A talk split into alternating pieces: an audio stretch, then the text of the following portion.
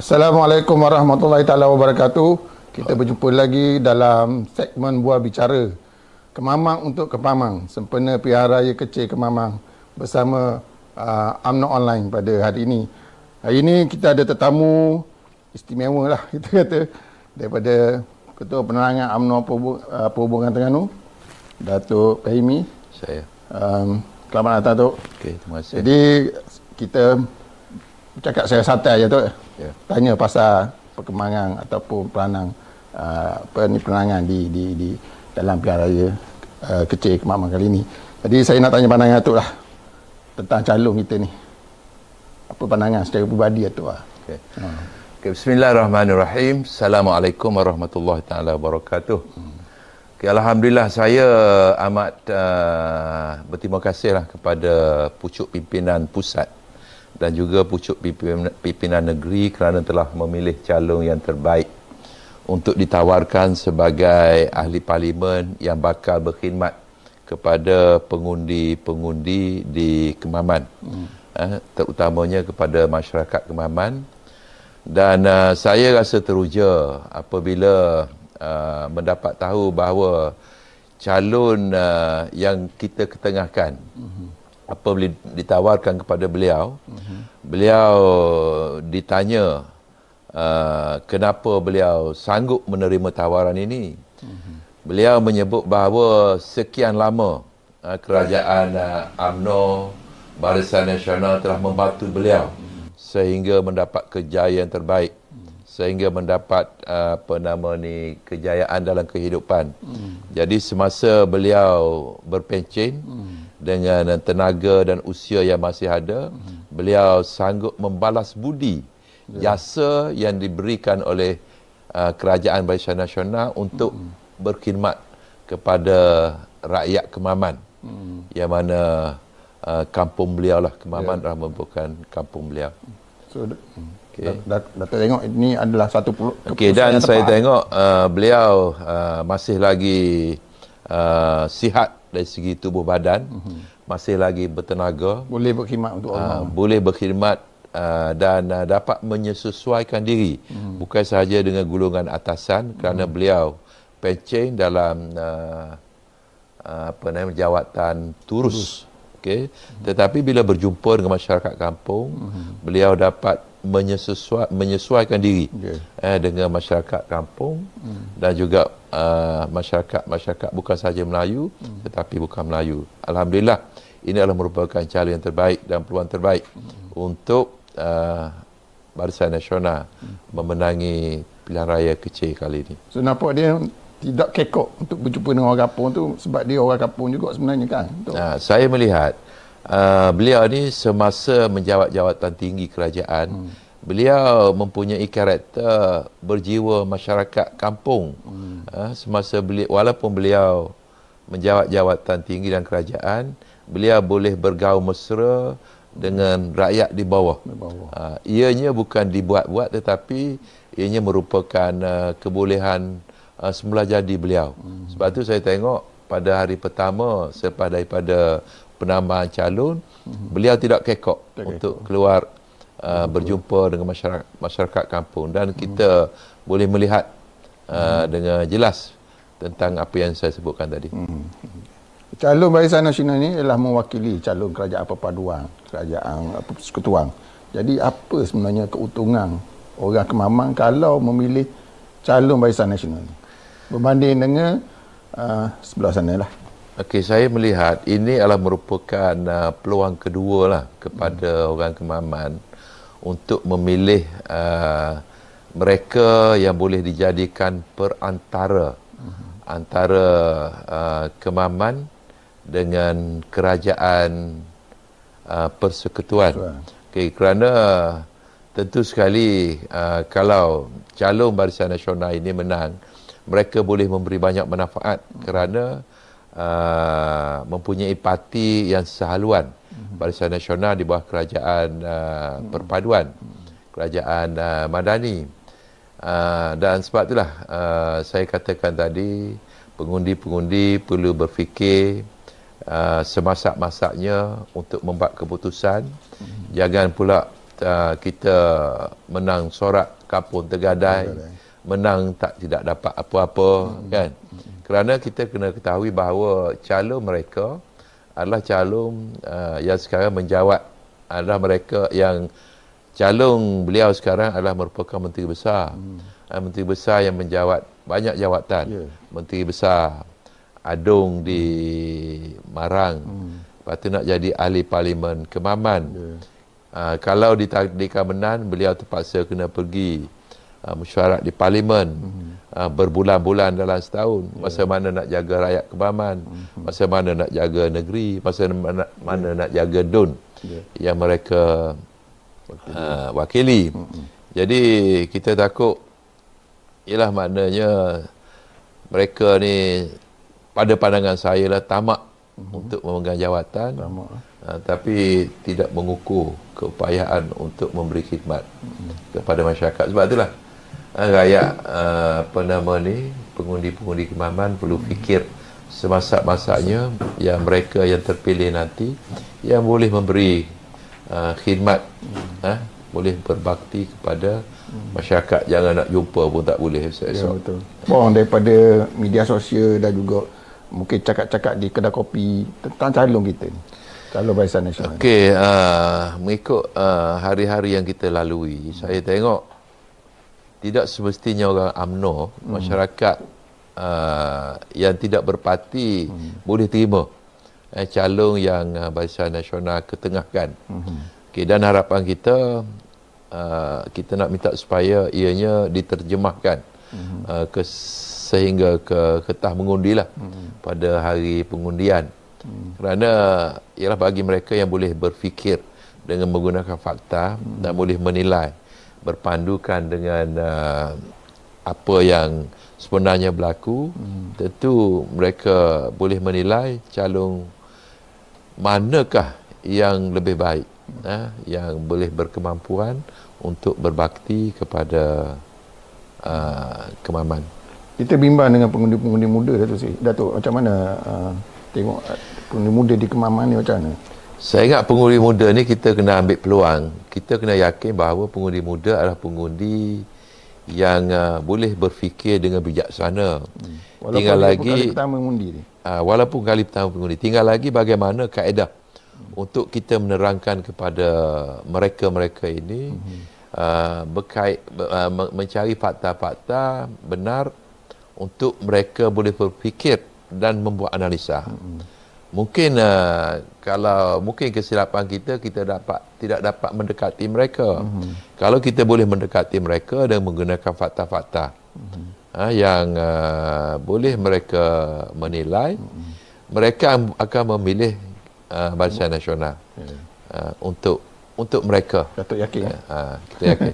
okay. Sebagai ketua penerangan untuk ini, apa peranan penerangan kita kan untuk membetulkan balik fakta-fakta yang mungkin dipesongkan oleh hasutan-hasutan di pihak sana di kalangan orang muda ni. Okey, saya melihat banyak benda-benda yang uh, perkara-perkara yang diutarakan oleh mereka hmm. yang parti sebelah sebelah lagi sebelah sana dah. Ha. ha. dengan menggunakan fakta-fakta yang mengelirukan. Hmm. Kita ambil contoh ada wakil ayat uh, dia turun ke Kemaman hmm. berjumpa dengan muslimat hmm. dengan memberi fakta-fakta yang tak jelas berkait dengan salah silah uh, keluarga Ling Guang Eng hmm. dan sebagainya. Ini adalah merupakan satu bukan sahaja fakta yang tak jelas tapi merupakan satu penipuan hmm. kepada jentera mereka muslimah dan muslimah akan keluar ke kampung-kampung meneruskan pembohongan ini hmm. kepada pengundi-pengundi. Hmm. Dan begitu juga saya tengok ada serangan yang dibuat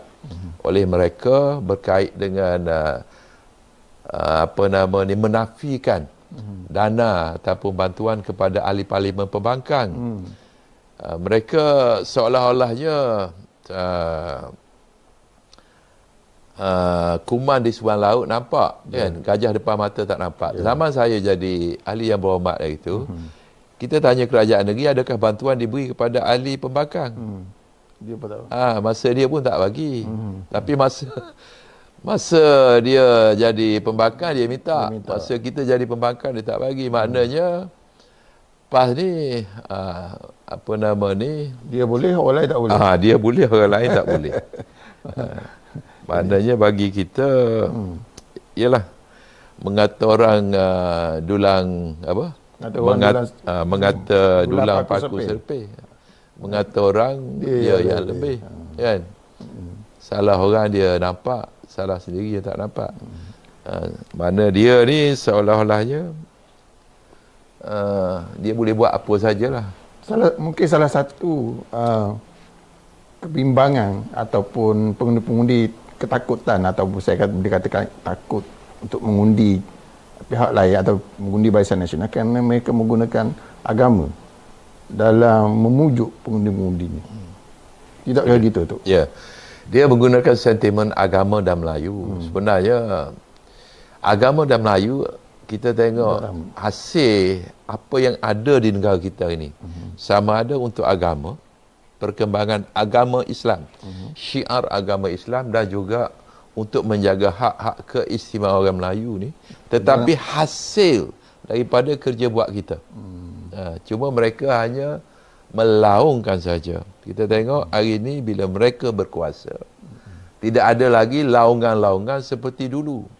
Tak sebut dah hudud, eh, tak sebut dah perkara-perkara yang dulunya menjadi uh, topik ataupun uh, apa nama ni agenda utama perjuangan mereka. Uh, jadi itulah maknanya bagi saya mereka hanya menggunakan uh, uh, dua sentimen ini uh, untuk mendapat kuasa. Tetapi bila mendapat kuasa sama di negeri dan mereka pun telah diberikan apa nama ni takdirkan oleh Allah SWT untuk mentadbir negara tak buat apa-apa juga. Uh, jadi apa yang berlaku hari ini perkembangan siar Islam dan juga untuk orang Melayu ini adalah hasil perjuangan daripada Barisan UMNO Nasional. Barisan Nasional. Dari dulu lagi. Hmm, jadi uh, macam mana sebagai pihak penerangan UMNO di Terengganu ni nak mendidik pengundi-pengundi di Kemamang ni supaya uh, menilai semula uh, hasutan-hasutan yang dibawa atau ataupun sentimen-sentimen yang dibawa oleh pihak bangkang nak perbetulkan dia tu. Ya, ini merupakan uh, cabaran uh, besarlah kepada kita dan tempoh 14 hari ini uh, kita akan gunalah uh, jentera kita sebaik mungkin kerana kita pun uh, bukan nak kepada pilihan raya ni sebenarnya Ya. tetapi pilihan raya ini berlaku sebenarnya hasil daripada uh, keputusan mahkamah yang dibuat kerana mereka da- didapati bersalah uh, menggunakan kaedah rasuah untuk memenangi pilihan raya. Ini bukan UMNO nak, Ya. tapi ini kerja rasuah. Dia cakap tentang Islam, tetapi dia sendiri dibuk, diterbukti oleh mahkamah bahawa Bersalah. Uh, uh, dia menang kerana ada rasuah berlaku. Hmm. Okey. Jadi pilihan raya ini berlaku disebabkan kesilapan yang telah mereka lakukan. Dan rasuah ini bukan sahaja uh, kesalahan uh, apa nama ni uh, di, di, ditentukan oleh uh, SPR mm-hmm. Oleh mahkamah tapi rasuah ni adalah merupakan uh, larangan oleh ajaran agama Islam kita. Tapi bila dia buat dia jadi halal. Dia jadi kita tak, tak, rasa pun. Eh, orang PAS ni tak rasa pemimpin-pemimpin PAS tak rasa bahawa rasuah ni bersalah. Apabila di- dia buat. Uh, Bila dia buat jadi sedekah. Ha, bila dia buat jadi benda istilah-istilah lain. Eh, sedekah lah, sumbangan lah.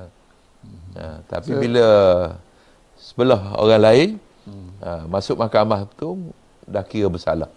Walaupun belum dibuat keputusan oleh mahkamah. Ini perbezaan antara kita dengan mereka. Dengan calonnya yang hebat, dengan gerak gempur kita yang baru, walaupun baru dua hari bergerak ni, dan dengan uh, isu-isu yang membelenggu um, apa ni pihak sana, isu rasuah ni, Datuk yakin Barisan Nasional boleh rampas Okey, saya berkeyakinan kita mempunyai kelebihan dari segi calon. Hmm. Kerana ialah beza kemaman untuk kemaman. Hmm. Okey, kita pilih calon daripada kemaman, Dari kemaman. tentu ianya mempunyai kelebihan uh, dorongan yang lebih untuk membantu rakyat Kemaman dibandingkan dengan orang luar.